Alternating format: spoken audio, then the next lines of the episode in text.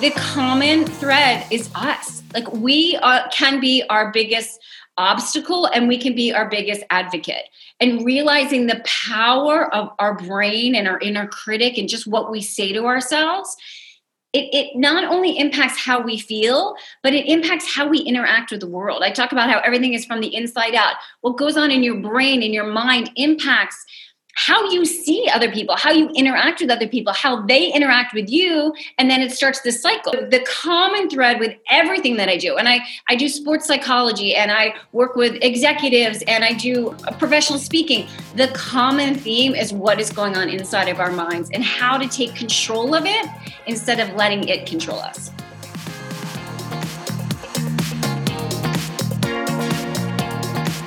Hi, I'm Pete McCall and welcome to this episode of the All About Fitness podcast.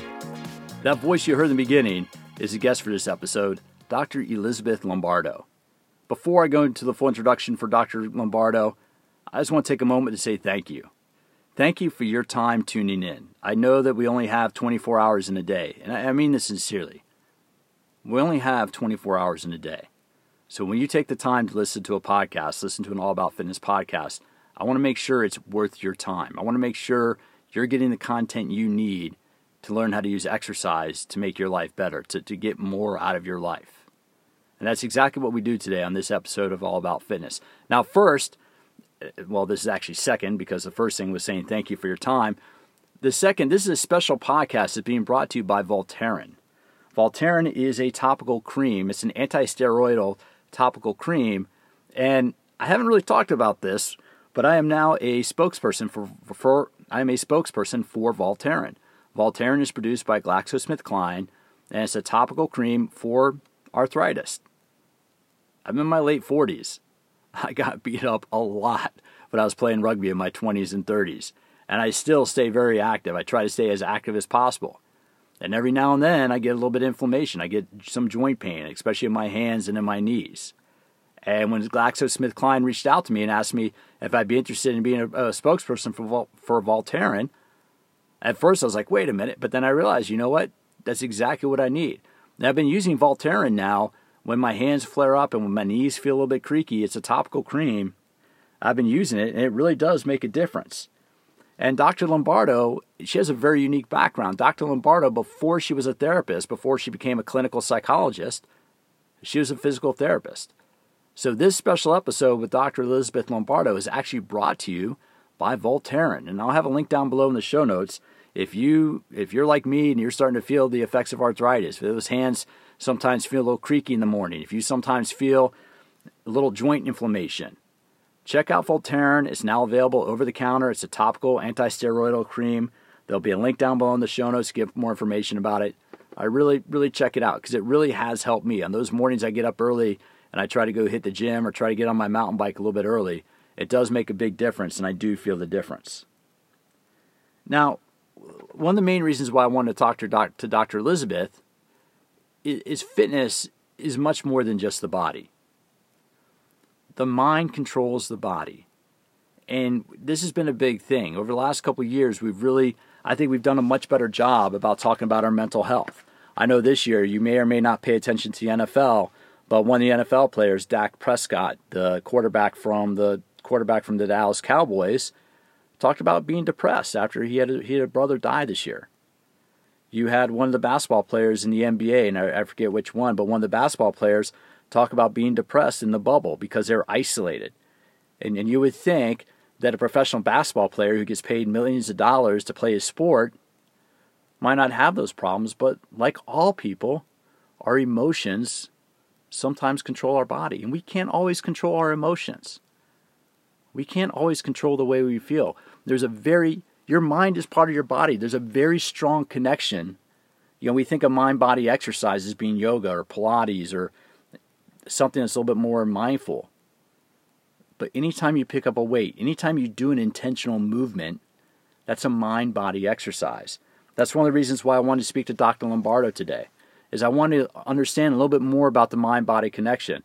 Now, Dr. Lombardo is, and she has done a lot of work and she's evolved. She started out as a physical therapist, which I think is a very interesting background. And now that she's a clinical psychologist, She also works as, as a success coach or as a motivational executive coach.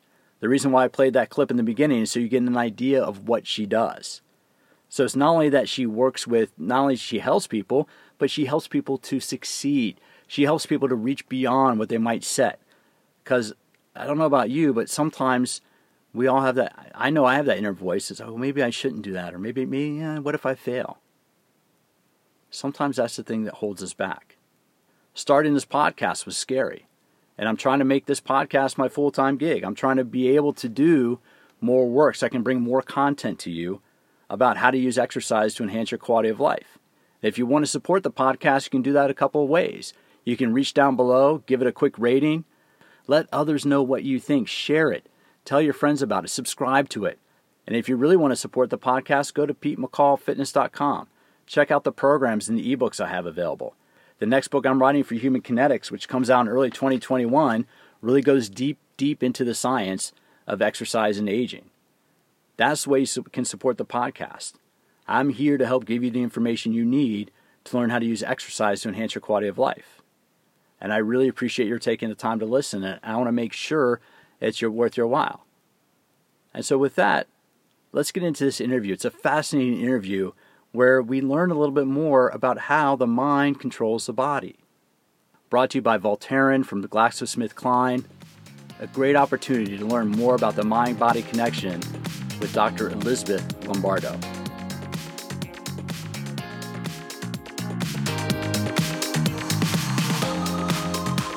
Is a pleasure to have this opportunity to speak with you. Now, I was looking on your website and I saw that before you became, are you a psychologist? How do you? Well, first of all, how do you qualify yourself? Are you a psychologist? Are you a therapist? I'm always interested in, in what the difference is and how you qualify that. Okay, so we'll have a little, a little education on that. So, in order to be a psychologist, technically you have to have a doctorate degree. Um, a PhD, a PsyD, some EDDs, but mostly PhD, PsyD. A therapist, you could be a master's level. Um, okay. A coach, you can just decide you're a coach there are certifications for a coach, but really to be a coach, all you have to do is say you're a coach. So I'm an executive coach. I'm a psychologist because I do have a PhD in clinical psychology. Okay. Well, I think that's helpful because people do use those terms. And I know the coaching profession has, has really blown up the last couple years. And I do want to ask you a couple questions about that. But what I saw that I thought was so interesting was you made first you you're in a whole different field, right? You you started out, what did you start your career in when you first got out of college? So when I got out of college, I went back to school because who needs to be in the real world? And I got a degree, uh, master's degree in physical therapy. And okay. I loved physical therapy. So I was working actually at the Baltimore VA, the Veterans Administration, which was absolutely lovely. My clients were incredible. Being able to serve our veterans was wonderful. And full disclosure, and this was a long time ago, so I can say this insurance was not a thing. So if I wanted, if I thought that my client needed to see me for three months or three years, if they were getting better, that was fine. And it was, it was really lovely. And I, I loved physical therapy, helping people get out of pain, helping them be able to walk again, uh, be able to move and exercise after a stroke, after a spinal cord injury, all that. Um, but I, I made the change because I, I, made the change from a specific client. I had a gentleman who um, had a um, amputation, a surgical amputation because of diabetes. Unfortunately, if people, when diabetes kind of gets away from people, sometimes that can um, result in a diabetic neuropathy, which means basically the nerves aren't working. And so sometimes surgical amputation has to occur. So this gentleman had uh, surgical amputation, brought him down uh, to, the, to the physical therapy gym, and I was supposed to teach him how to walk again. And I was going to, you know, get him a prosthetic device and, you know, have him be, yay, he's going to be independent again. And when he came down to the gym, he was kind of hunched over and had this kind of growling look on his face. And um, he wanted nothing to do with me. He yelled at me and said, just let me go back to my room. Fine, completely understand. So I sent him back to his, his room. We were doing rounds, you know, with the doctors and the nurses and the therapists later, and we were talking about this this gentleman. We're called David, and um, we all agreed that David was struggling. Right, he was kind of depressed about what happened. And the attending physician, the, the surgeon who literally cut off David's leg, said, I'll prescribe him Prozac. Mm-hmm.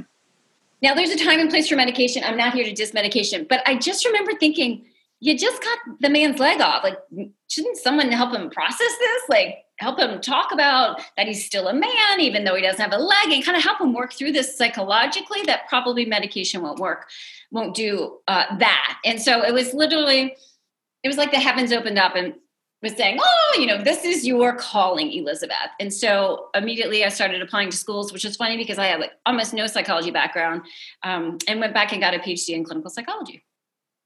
And and since then, what has been what's what do you find is a commonality between people when people kind of get stuck on an issue?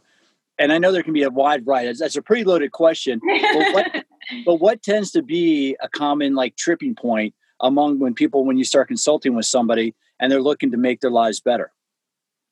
Yeah, I think in the olden days they used to blame it on the mother, um, but I will say the the common thread is us. Like we are, can be our biggest obstacle and we can be our biggest advocate and realizing the power of our brain and our inner critic and just what we say to ourselves it, it not only impacts how we feel but it impacts how we interact with the world i talk about how everything is from the inside out what goes on in your brain in your mind impacts how you see other people, how you interact with other people, how they interact with you, and then it starts this cycle. So if I walk by someone and I think, "Oh my gosh, they, you know, they didn't look at me, they must not like me," then the next time I see them, I might not say anything to them. And then they may be like, why would Elizabeth walk by me? Obviously, she doesn't like me. And it becomes this downward spiral.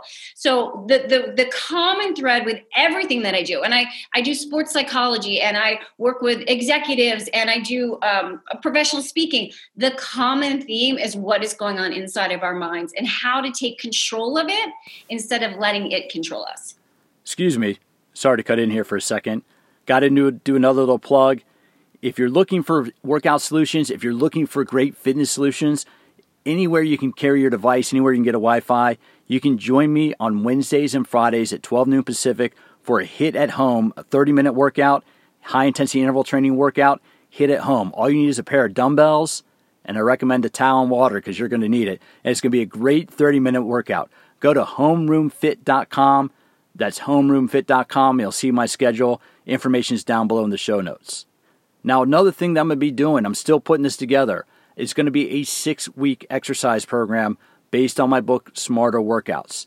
If you want to learn how to exercise, if you want to learn how to design your own exercise programs, if you want great workouts, join me. I'm still putting it together. It's going to be either two or three times a week. The sessions are going to be recorded, so if you can't join me live, I will be able to dump the recording into, into your email box so you can do it at a later time or later date but I'm going to be doing a six week program based on my book, Smarter Workouts. It's going to be about 85% workout program and about 15% book club, where I teach you how to design your own workout programs.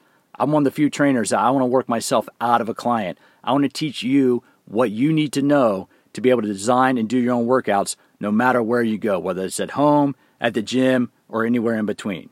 To get more information about that, go to PeteMcCallFitness.com. That's PeteMcCallFitness.com. Sign up for my email list, and you'll be kept up to date on all education and sweat opportunities. Now let's get back to the interview. Well, isn't that, I mean, a common thing is, I mean, we all have the inner voice, right?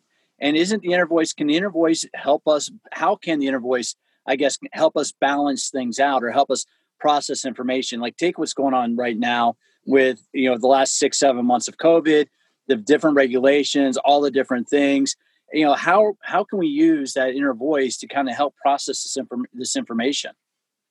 Yeah i mean so it's that it that inner voice right now for a lot of people has it sounds like learned helplessness. And learned helplessness is this notion of there's nothing i can do i'm stuck I think a lot of people are feeling like that, right? Because of the regulations that are going on, because of you know all, all, the craziness that's going on in, in this world right now. And so when our mind is saying there's nothing I can do, we literally can go into a state of depression. We give up. We become a victim of our circumstances and we don't do anything. What people, what I want people to understand, what I've been speaking about for the past six months specifically on this topic, is that whenever you are faced with a problem, whether it's this COVID issue or anything else, there are always two strategies to dealing with that. And one is problem focused. That means changing the problem itself. So with with COVID, it may be you know uh, social distancing and washing your hands and that kind of stuff. It's not going to change everything, but that can address the problem. When you can't address the problem in the situation of COVID, you can do some, but not everything always remember that there's a whole other strategy, which is emotion focused coping. Emotion focused coping means you change your emotional reaction to it.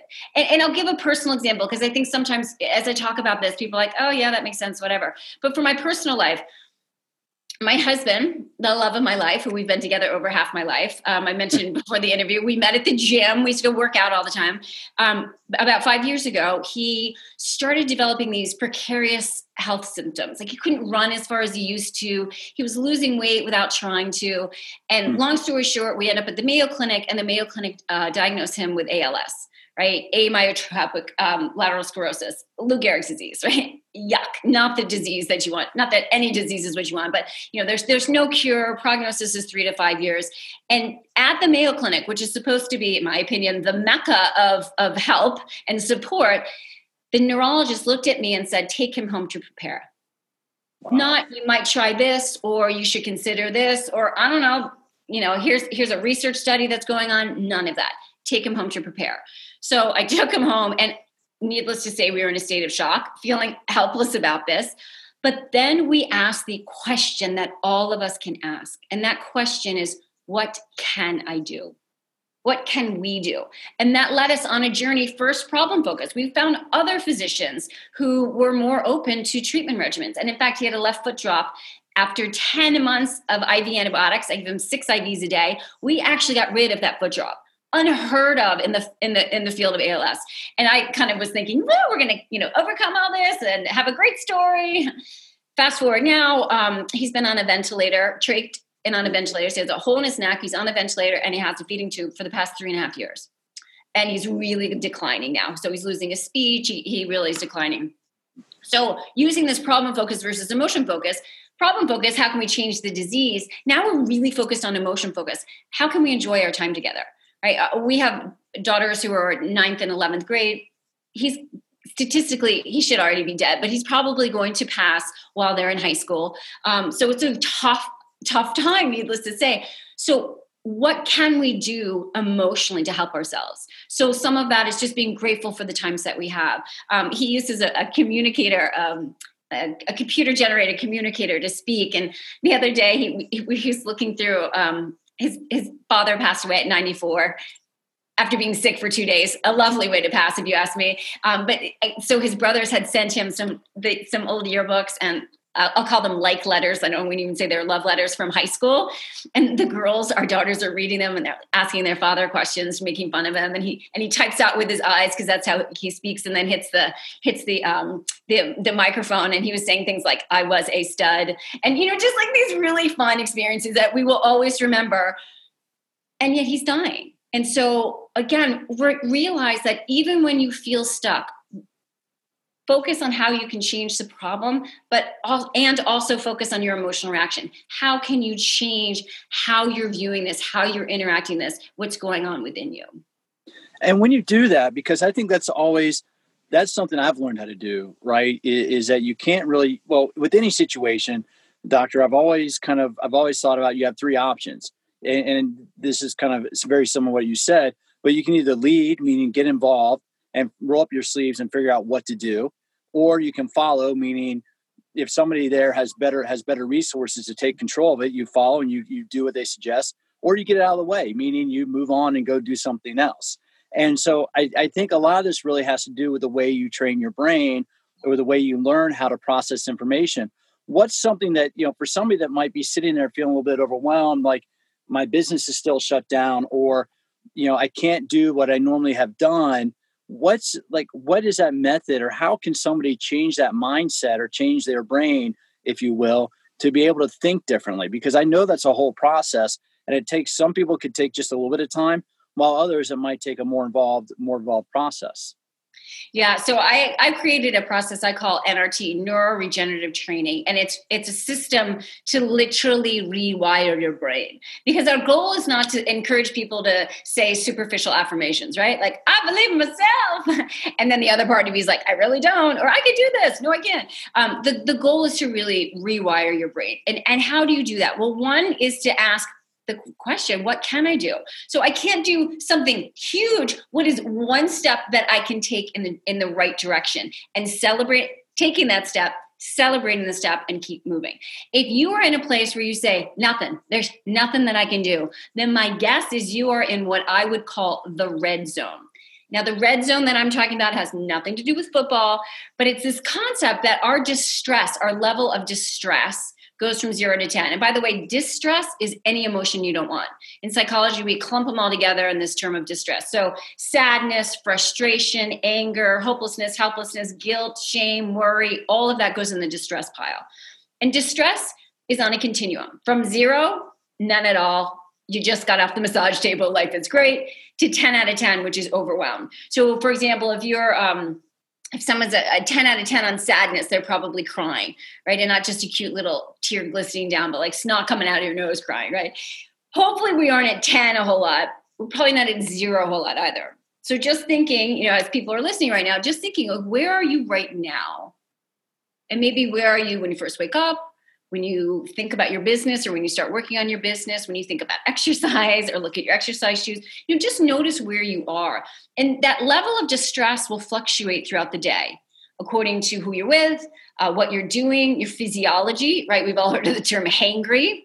We've probably all experienced being hangry, right? So when we're hungry, our distress goes up. But what happens is when we're in the red zone at a seven out of 10 or higher, we think differently than when we're at lower levels of distress. So when we're in what I call the green zone, zero, one, two, three, we're using more the frontal lobe. Frontal lobe is that structure that differentiates us from other animals, right? It allows us to gauge in executive functioning, problem solving, figuring out different solutions, right? We can see different perspectives when we're in the green zone. But as we go up on that scale, we start using less of our frontal lobe and the limbic system hijacks. And when we're in the red mm-hmm. zone that limbic system is kind of hijacking our rational thinking. It's it's that fight or flight. It's that it's that emotional reasoning and it's not 100% rational. And when we're in that red zone problem solving is very difficult the ability to see others' perspectives very difficult. When we're in the red zone, we tend to feel like a victim. There's nothing I can do. And so, if you're noticing yourself saying, oh, "I can't do anything," my guess is that you're probably in the red zone, and that's just biologically how we are wired. I always tell my coaching clients. When you're in the red zone, it's not the time to make a decision. When you're in the red zone, don't let anything out of your mouth because that's when we say things we later regret. And don't put anything in your mouth because that's when we consume things we later regret. Right? and so just noticing if you're if you're in the red zone or you're creeping up into the red zone, stop. And whatever the problem is that you're trying to solve, stop trying to solve the problem because the real problem right now is you're in the red zone. When you notice yourself creeping up into the red zone or you're already there, stop and do something healthy and helpful to reduce that anxiety, that stress, what whatever distress it is. And one of the best ways to do that, and I'm not just saying this because of who you are, one of the best ways to do that is to move your body. Truly, go for a walk, jump on the bed, um, do uh, two minutes of push ups, sit ups, squats, any kind of changing your state like that. Listen to music and dance around. That's a really powerful way to get you out of the red zone. Is that going to solve all your problems? Of course not, but it will get you out of the red zone so that limbic system hijack it you know isn't there anymore and you can use more of your your frontal lobe. You can use more of your rational thinking. Well actually what you just described so when i was personal training full time i used to work in downtown washington d.c and i would see a lot of my clients were attorneys and a lot of my clients had various roles within organizations that work with the government. And it was usually my lunchtime clients or my afternoon and evening clients. They would come in and see me and you could just see their face that they had a bad day whether it was you know, their boss, whether it was a work situation. But I used to call that Elizabeth. I used to say if I saw somebody walk in like that, it was like, okay, let me whatever workout program we had, I had planned for that day. I'm gonna put it aside. I'd go grab a medicine ball, and I called it "throw things at Pete" because I would give them a medicine ball and let them throw a medicine ball for five to ten minutes, and it was amazing to see just some throwing the medicine ball into the ground, throwing a medicine ball against the wall. It was amazing to see how that changed not only just their their attitude but their physical you could see it i mean i used to see people coming in and and we're talking via video conference and for listeners you might not be able to see it but people would come into the gym they'd kind of be hunched over you could see them carrying their stress yeah. but then you'd see them walk out and just see them they'd be walking like a half inch to an inch taller and you could almost literally see a spring in their step mm-hmm. so how does exercise and how does movement how does that really change? I mean, I know there's a whole biochemistry that goes on, but how how is how is that movement associated with how we feel? Yeah, I mean, it, it, it literally changes the biochemistry, the the the um, the what's going on biochemistry in our body. So we've all heard of the term runner's high. You don't have to run to get a runner's high, right? It, it releases certain endorphins and and it just gives us this more positive feeling on the inside. Not only that, but it's interesting. Research shows not only that exercise is as effective, if not more effective, than antidepressant medication. And I don't say that so people get off medication. I do say that to realize that that is a very powerful treatment for for for full blown depression. Um, but research also shows that when people exercise, their self confidence goes up, not because of changes in their body. Right? It would make sense if you're looking all if you're looking all sleek that you're going to have more confidence, but just the biochemical changes from a workout help us feel stronger, have more self esteem, and that's really powerful. And again, the beauty of exercise is you can do it anywhere, anytime is it great to go to the gym? For some people, yeah, but some people don't like that, and that's okay. Any kind of movement is going to be wonderful. And now, for listeners, when when we have this before I hit record, we always have a little conversation, just kind of because Dr. Dr. Lombardo and I haven't met before, and we're just getting to know each other. And you told me what you used to do. I mean, when you're you're a physical therapist, but and, and I can kind of hear it in your voice, and I can kind of doing video. floor count. Can you hear the floor count? Yeah. so what? You, I mean, so you you said you're a group fitness instructor, right? Yeah. So I taught group fitness for almost 20 years. I started in undergrad and then I went right to PT school, uh, starving student, right? And then I was, te- I, I had no money when I first started working starving young professional and then i went back to school starving student again so and i always wanted to work out at the nicest gym so one way to do that was to simply become an aerobics instructor um, and so yeah i started in aqua and then I did step, and we were reminiscing about all the different, you know, types of. of, of I used to do kickboxing, and it's funny because like I started learning kickboxing when I was dating my now husband, and sometimes we, you know, if we were in an argument, I'd be like, "Drop and give me 20. um, but what's really funny, it, and I loved it. I, I, still love exercise. In fact, when we we've moved around a couple times, and every time we move, when we look at houses, we always look at gyms. Like that has to be part of, of where we're where we're going. Um, but the interesting part that I also shared with you before is I used to despise exercise. I mean, in high school, I used to say I used to say it was against my religion. Um, I don't know what that means, but that's what I said. And I remember going to college and I was so fearful of the freshman 15. Now, in all fairness, I probably could have just not had, you know, drank a lot of beer and I wouldn't have to worry about the freshman 15, but that was not my option. My choice was to exercise. And I told myself, I said, I'm going to start to exercise and I'm going to like it. now, that may sound like it's impossible, but what I did was I literally rewired my brain. I started finding things that I like to do. I joined a gym and met some really great people. Um, I, I like to do the classes. I found things that I enjoy doing. And then I started to see and experience those benefits that we were talking about. And it now I've completely rewired my brain. It's absolutely part of my life. In fact, when I was in psychology school, I, I went to a gym. It was great. It was um, I went to Duke, and um, I lived right across from Duke Medical Center, and the um, gym that I went to was open 24 hours because a lot of the a, a lot of the um, medical staff would would be over there at three in the morning if, if, if their shift was up. And I remember I would get on stairmaster. Oh, there we go. I would get on your stairmaster and uh, product placement, and I for an hour every day, and I would learn anatomy. So I'd have my anatomy mm. book because it was so stressful to me to try to memorize all this. But as I was exercising, the stress level went down. My brain actually was able to be more open to learn new things. And I would be, you know, I, I that's how I learned anatomy was on the Stairmaster. Well, that's I, it's funny you say that because I teach a couple online courses for people studying for personal trainer certifications, and that's one of the recommendations I always give when somebody says they have a hard time learning anatomy. It's like, hey, take a step back, make your workout time your study time. If you like yeah. to exercise, any exercise you do, go through the list, identify the muscles, identify the movements, the planes of motion, and all that, you know, and all that fun stuff. So, so now is what's I find it interesting though, as an executive coach, do you see some of the same similar similarities between people that might be tentative with exercise and that, that might be tentative in other areas of their life or that maybe blockages that are keeping them from achieving success? Well, I do in terms of people who um, are what I would call perfectionistic, and I to me, perfectionistic just means all or nothing. Something's perfect or it's failure. It's one right way or everything's wrong. it's my way or everything's wrong. And as a society, we are very perfectionistic right? New Year's resolutions, great example. January 1st comes and I'm going to give up all sugar booze and I'm going to the gym every day. And then January 2nd comes, didn't work, forget it. So in that realm, um, a lot of a lot of my clients, whether they call themselves perfectionists or not, are very all or nothing, right? I I don't have time to go to the gym for an hour, so I can't exercise. I tried meditation and it didn't work. We can talk about what that really means. It didn't work, so I can't do it. So kind of that that all or nothing mentality really gets in the way of mm. a lot of a, a lot of our self care. I like that's interesting. Let's stay on meditation for for a moment because that's and I'll be and just so you know, I mean, she offered for me to, she know, I'm, I'm recording this in the closet. And for listeners, you did offer me uh, an opportunity for me to come sit on the couch. I did but offer the couch area, here, yes. well, this is one area, Elizabeth, where I think I know that lifting a couple hundred pounds is really not that hard.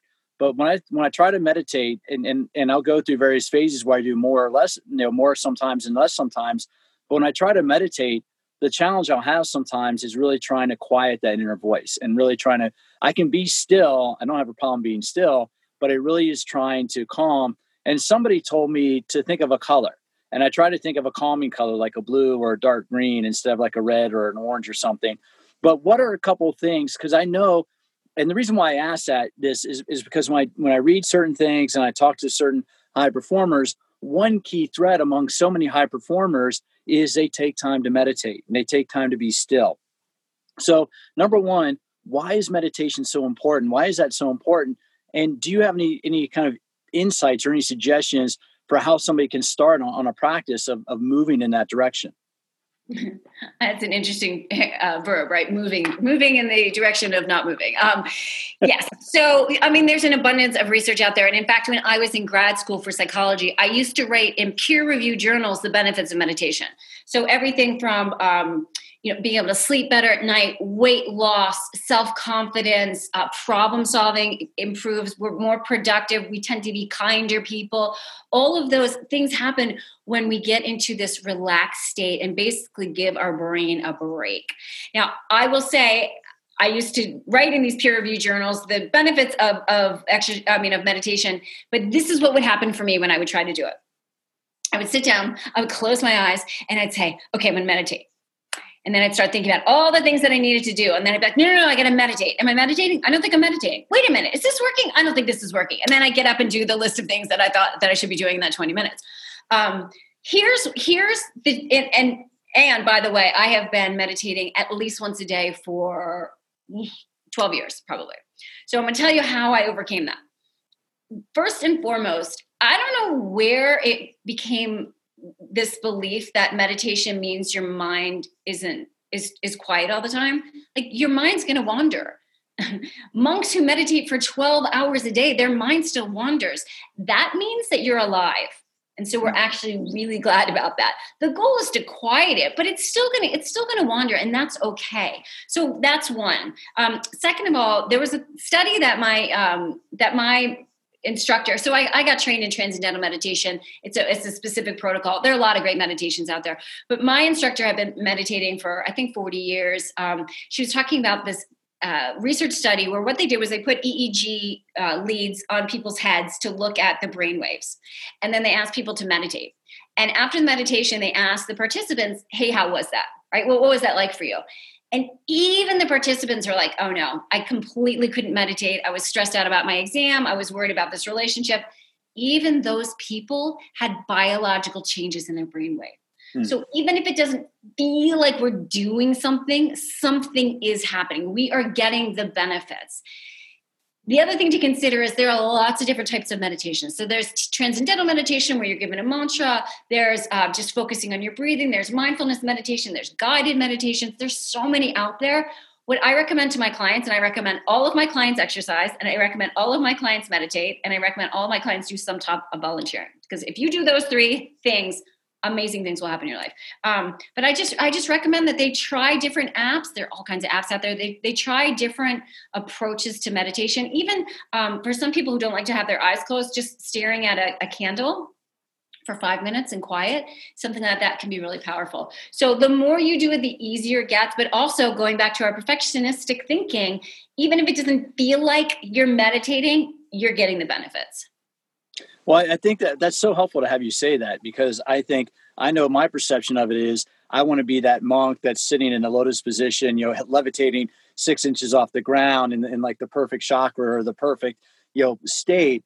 And and but in reality it's that just that being quiet. Why is that quiet time? Why can that be so important? And, and why is why is it that so many people that have achieved success kind of revert to that or kind of look at that meditation as being a key part of that yeah. Well, I mean, think about it. Our brain is so stressed out, more so now perhaps than ever, but we're constantly thinking, doing, being. And, and so when we stop all of that stress activity in our brain by calming it down, we really allow different circuits to connect, right? We, we allow our perspective to change. We can use different parts of our brain to see things in a different way. Um, I, I'm sure, and if you think about it, all of us have kind of been in a meditative state. When you first get go from sleep to awake and awake to mm. sleep. We're kind of in a, a, meditative hypnotic state. And I don't know if you've ever had this, um, but I certainly have where where like I'm, I'm, starting to wake up or starting to go to bed and I think of something that I've totally forgotten. Oh my gosh, I never emailed that person or because my mind is quiet because it's not filled with with other distractions and stuff it allows us to really get in there um, allows our, our our brain to quiet down so that we can kind of just let it be at peace and let our subconscious do its work.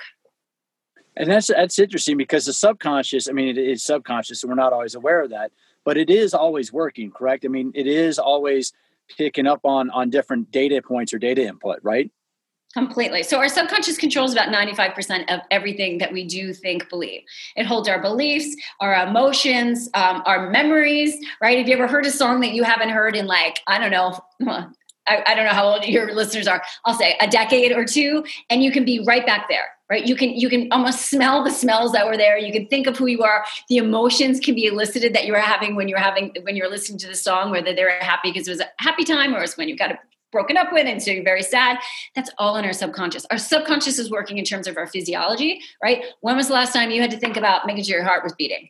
Never right? It's always always always always there. And our subconscious it primes. It's very we prime our subconscious and a lot of times we do it for not good. I was going to say mm. evil but that seems a bit for not good and we want to do it for good. So for example there was a research before the pandemic um, that showed that watching the news for three minutes a day in the morning three minutes a day even if it's in the background watching the news increases your chance of having a bad day by 27% oh wow that's crazy, right? Like imagine what it is now with with the you know the yeah. news and little. So and why is that? Because your subconscious absorbs it. It absorbs it in, and so we really want to prime your subconscious in a positive way. And the best time to prime your subconscious is first thing in the morning when you're in that kind of meditative hypnotic state, and last thing before you go to bed. So some people first thing they wake up, they grab their phone, they look at the news, or they look at the emails, and it's oh overwhelmed stress that's not the way you want to prime your brain. Some people, first thing they think, wake up and they think, oh, God, I got to deal with that horrible boss, or what's my annoying partner going to do to me today? And here's the thing your subconscious will always answer the questions that you ask. So be smart hmm. about what questions you ask, right? If your first thought is, oh, how's this day going to suck today? Your subconscious will absolutely answer for you. If your question is, hey, how can I bring joy to someone else? Your subconscious will answer that too. Right? It's kind of like if you remember um, maybe when you were in high school or when you were a kid and you were working on a math problem and it's really hard, you can't figure it out, and then you walk away and then you come back and you're like, oh, I got that. It's because your subconscious has been working the whole time. You don't realize it. Um, so using the power of the subconscious, even that priming aspect, is very powerful. Well, it's funny you say that about the subconscious because I do a lot of writing. I write articles, I write blogs. And as I mentioned, I'm working on another book and I'll find sometimes that I don't necessarily get stuck, but if if it's not if I'm not if it's not flowing the way I want, I'll just throw some. I'll just like kind of throw a bunch of words out on the paper of kind of where my thoughts are, and then I walk away for a day or two. Yeah. And I don't really think you know. It's so funny you say that because I won't think about it necessarily, but then when I come back to it, it really I can take whatever words I threw down and I might look at it and say, I really like this sentence or I really like this phrase.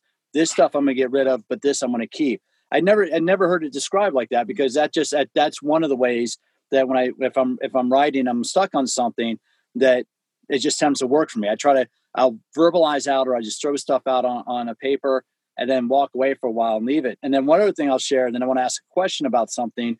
And that's when I get monkey brain at night. Somebody told me a while back, and I keep now a journal next to my bed. And I find that if my brain's racing at night, if I'm thinking about I got to do this, got to do that, I just write in the journal for two or three minutes. You know, I write some of the stuff down. Why? Why is that so powerful? I mean, why is that such a, a powerful thing? Because I think a lot of people might out there might be might be thinking the same thing. Oh, and then one other thing, I'll share. Then I'll then I'll let you respond to this.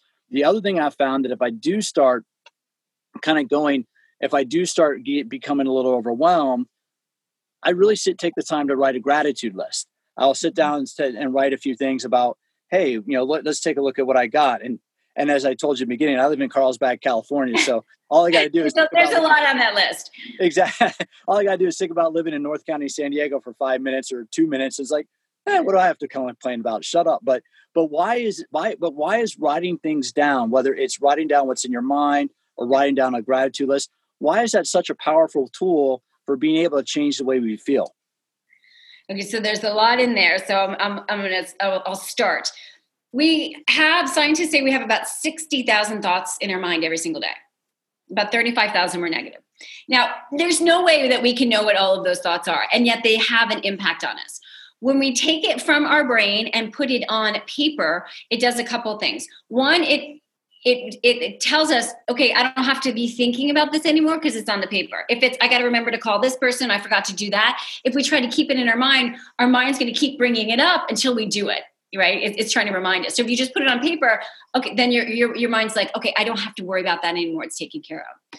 Um, there's also been a lot of research um, a scientist named Dr. James Pennebaker, he called it written emotional disclosure, but really it's just journaling. And what he uh, he did all kinds of studies fascinating mostly with students but but also has done it with different medical populations and, and asked um, randomly assigned groups to either write about your deepest darkest secret negative something like horrible in your life or write about what you ate for breakfast right 20 minutes three times and that's it Follow these students for the semester. And what they found was just that was three times of writing. At the end of the semester, the people who wrote about, you know, kind of got out some of that, those difficult things, they had less depressive symptoms, less anxiety, less stress.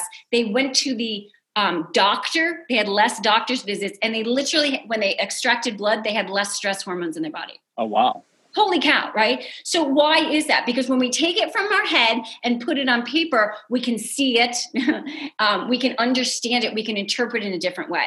Because if you take what is in your mind, especially when you're in the red zone, and I, I work a lot with my clients when they're not necessarily in the red zone, but try to have them remember when they were in the red zone how they were thinking. If you take what's in your mind and you put it on paper, you, you walk away and then you come back and you look at it, you see things differently. Well that's not right. I said here that you know he hates me. I know he loves me. He was just having a bad day. And so we can actually start to see things differently so that's kind of getting out the not so great. Now i want to go back to what you're talking about the, the gratitude because that's that's a whole nother beautiful thing.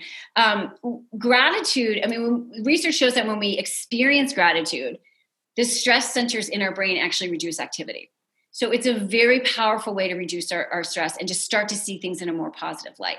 The key to gratitude is not just listing, but it's experiencing it. So when you think about where you live and oh, the sun and how warm it is and the ocean, you know, and you kind of have that those experiences of gratitude, that's going to be really powerful. Gratitude is, yeah, I'm, I'm, I would put that in what I think everyone would benefit from doing once a day too, at least once a day, because it's so powerful. And what it does is, remember we were talking about when we're in the red zone, we, we focus on what's wrong, and a lot of people are focusing on what's wrong, whether it's with your partner or the, you know, the, our the the country, the you know whatever it is. I'm not dissing anyone, but I'm just saying, you know, there's just there's a lot of negative filtering right now, and yet we know that there's more than just yuck in this world, right? I just share my husband's literally dying, and yet there's so much beauty that even we have in our, in our house. So when we when we experience gratitude, we're opening up our perspective and we're able to see different things. And remember, we're talking about priming our, our subconscious. When we ask our brain, our mind to find something about which to feel grateful, it starts scanning the environment and it will start to find things for us. And in fact, one the, one great thing to do um, when you're in a relationship, whether you're having problems or not, it's even better before you develop problems in a relationship. But one great thing to do is to, for every day is just to really sit in a place of gratitude for one thing that your partner does, or your child, or or even if it's your boss or someone who kind of annoys you. What's one thing, not in a fake way, but what's one thing that you can be grateful for about them?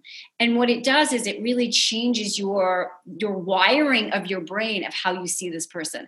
Now, it's never going to make you delusional and let people walk all over you. That's not that's not it. But but everyone has some good in them um, and so yeah there's there's a lot of power in gratitude. And now one thing that you said i think kind of goes hand in hand with that and this is one area elizabeth where i know i need to get better at and, and i always give myself excuses for not doing that but i, I picked up on something you said earlier about volunteering. Mm-hmm. why why is volunteering such a such a powerful thing? What is it about the process of volunteering? I'll do I, I, as a coach i'm a rugby coach i do high school rugby and i do club rugby i'm volunteer in that position and and also too I, I, teach group exercise at a ymca which pays me less now than i first made when i started in 1998 so i kind of look at the at the teaching ymca kind of volunteer. like volunteering yeah. But but in all, in all seriousness what is it about volunteering that can be such a powerful force in our lives and it can help us kind of reshape the way we think? Well let me ask you a question. How do you feel when you volunteer? Well no you feel good because you're giving you're, you're you're getting out of yourself. And what i've learned is whatever I might have had going on before I show up at practice, I, my when I get there, I got to make sure these kids are a safe. Number one, and number two, that we do something productive with an hour and a half that we have together. I want to hopefully we get finished and we got a little bit better, one percent better as a rugby team or as a rugby player that day. And it really, you know, that that's where I, I that's how I've learned how to look at mm-hmm. it is it cha- takes me out of what I'm doing and, and allows me to focus on others. Yeah, so that's part of it. So that inner critic that may be, you know, kind of going on that downward spiral because that, that's what happens. Our inner critic starts looking at the negative, and then we get more in the red zone, and then we see more negative, and then we get more in the red zone, and becomes this downward spiral. So yeah, it can help you focus on something else. It gives you a different perspective. Um, so, for example, my um, my daughter was complaining about how hard her life is, and it definitely has has you know has some issues. And then she started volunteering um, at with a group of um, foster kids kids who are in the foster system. She's never been exposed to anything like that. And I will tell you that gave her a completely different perspective of what this life is like, right? And it also helped give a sense of purpose. Having a sense of purpose in our lives, contributing to a cause greater than ourselves, gives us meaning, right? And so when we can do that in a meaningful way, especially when we can see the positive impact that we're having on others, it has a huge positive impact on ourselves. And and it doesn't have to be, you know, six hours a week. It literally could be, I mean, I always say it could literally could be holding the door open for someone and you know, looking them in the eye and saying hello, or you know, just connecting in a way, doing something kind for someone else. Not for yourself, but that's just the benefit that you get that's it. It's just it's good to hear, have you talk about that and realize there's a tangible benefit to it because I know I feel better when I get done. And I know I don't know how the kids feel, but that's a whole nother, you know, making them run around do quite a bit different things. And so it's good to hear you talk about because I know it's one what's that? I said they're exhausted. they're exhausted, but then but I've heard it's good. That's what I've heard about volunteering is it gets you out of out of yourself. It gets you thinking about others and, and working with others. Now I want to shift gears here a little bit and ask a little bit about about pain and chronic pain because mm-hmm. I'm sure as a as a physical therapist, then as a psychologist, you've probably worked with people that have been dealing dealing with some version of chronic pain, and especially with what you've been through with your husband. And, and I really do appreciate your sharing that because I think maybe a lot of people out there have dealt with certain issues related. You know, they have family members that have maybe dealt with chronic diseases.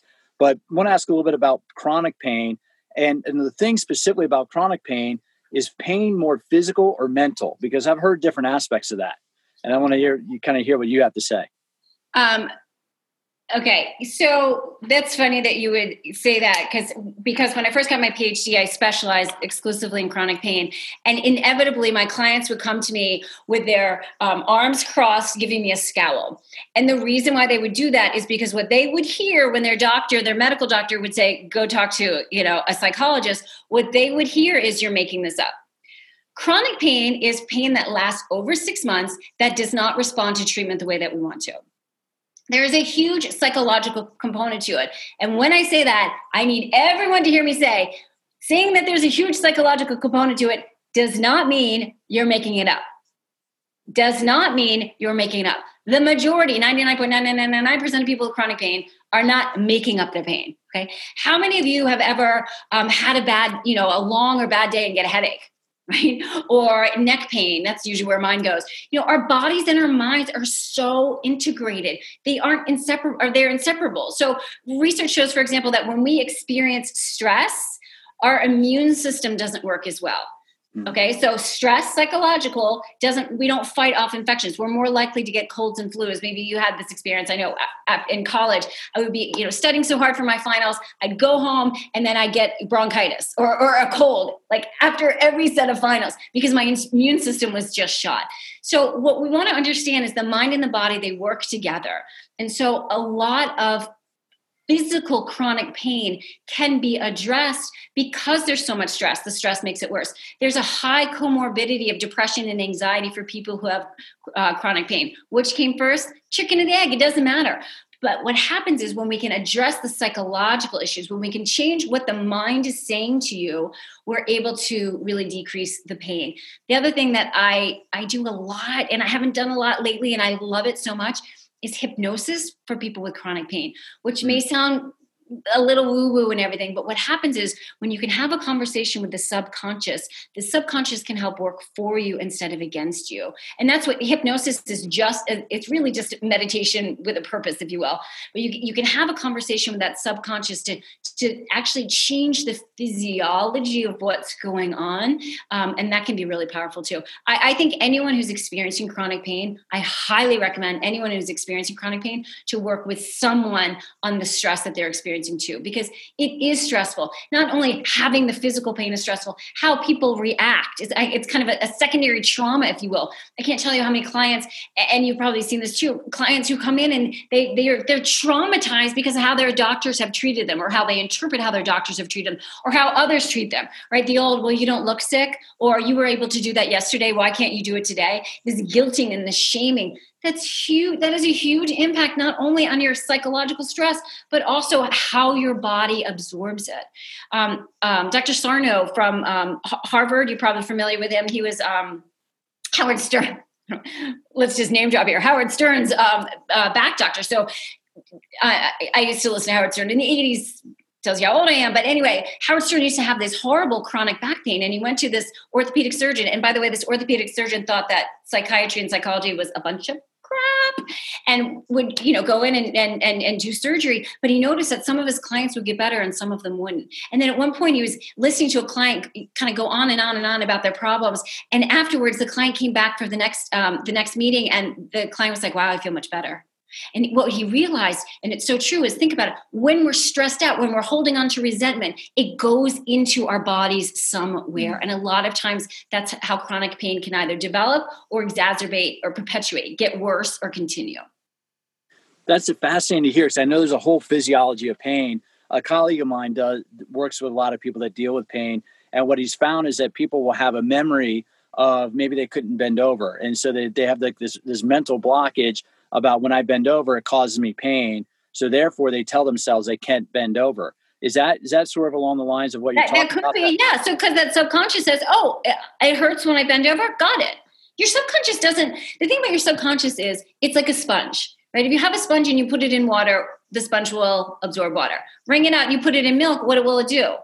absorb milk, right? It doesn't say, mm, I don't do dairy, right? It just absorbs. And so whatever we prime it with, whatever we tell it, it absorbs as truth. Well, doctor, I know we've, we've covered a lot of topics here. I want to talk to you a little bit about pain, a little bit about stress. Now, before we wrap up, and I understand you have a heart out, what, how can people get more information? I, you have, you have a book out, right? And then you do a lot of speaking. How can people get more information about what you're doing or to learn more about the type of, the type of areas that you work in? Well, thank you for asking. So they can go to elizabethlombardo.com. That's my website. Um, I every day we're putting out content on social media to really help people because what we need right now is to come together and build some skills. Um, I also have a gift for everyone listening. It is at elizabethlombardo.com. Elizabeth Lombardo is who I am. Dot com slash relax. And what that is, there are three guided meditations, relaxations that will be helpful to get you out of the red zone, stay out of the red zone, and they're very helpful for falling asleep. My children say it's because my voice will put you to sleep, but I think it's because what it does is it stops that monkey mind because you're focusing on something else instead of instead of what that mind is saying. And my clients often say, "Oh, I had the best night's sleep after listening to you." So, elizabethlombardo.com/slash/relax is my gift to your listeners. Awesome. And uh, which social media channel are you most active on? Insta, Facebook, and um, LinkedIn mostly. We do some Twitter, but not a lot.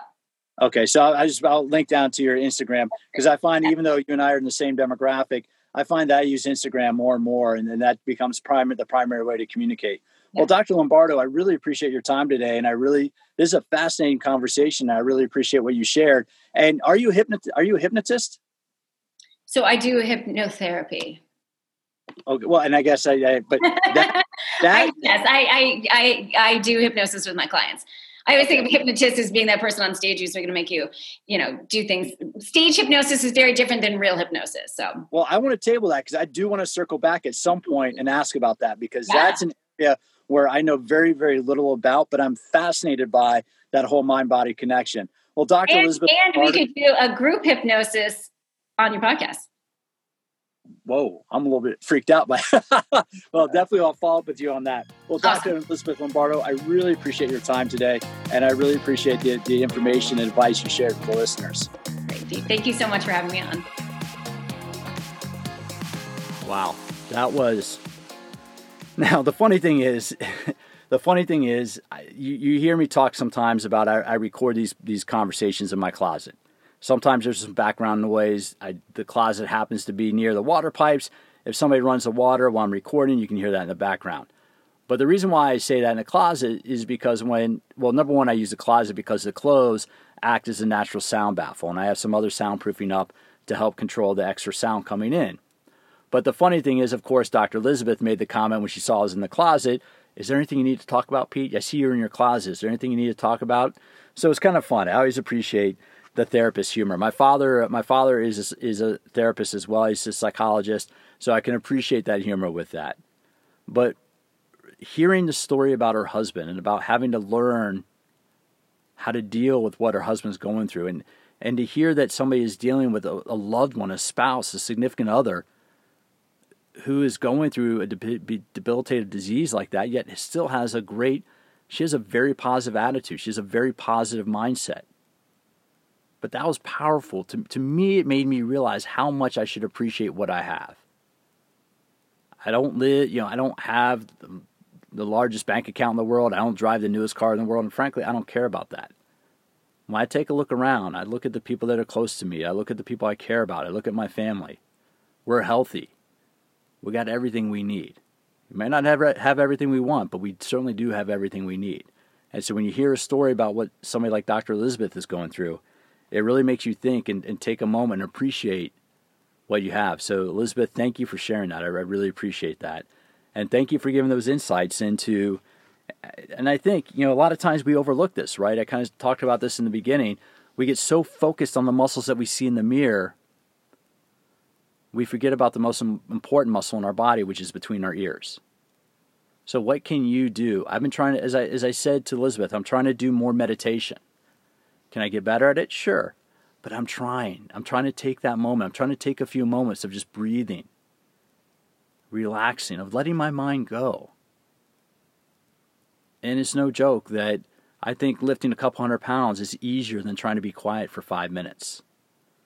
But it's a skill that I know can serve me well because I certainly mean it. The, some of the most successful people I've interviewed for this podcast, including Dorian Yates. Dorian is, is a six time Mr. Olympia and he talks about the role that meditation plays. We also have a great conversation about psychedelics, but it's a whole other thing because that really is truly the mind body connection. The mind controls the body, and we have to be able to control the mind, and meditation is part of that. I wrote an article about meditation and exercise. I'm going to link that down below in the show notes. By all means, I'm going to have you heard Dr. Elizabeth's website. I'm going to put that down in the show notes as well so you can contact her. And hey, if you want to support the podcast, please go to PeteMcCallFitness.com, sign up, sign up for my mailing list. I'll send you information about the workout programs I'm going to be doing. I'll send you information about the ebooks I have, about the content I'm producing. Because again, my goal, what I want to do with this podcast, what I want to do with my website, with other stuff that I'm doing, is I want us to all to learn how to use exercise to enhance our quality of life. That means from the inside out. That means from the brain all the way down to the biceps. And I kind of like that from the brain to the biceps. Maybe I have to maybe I'll go with that. But in all seriousness, please check out PeteMcCallFitness.com.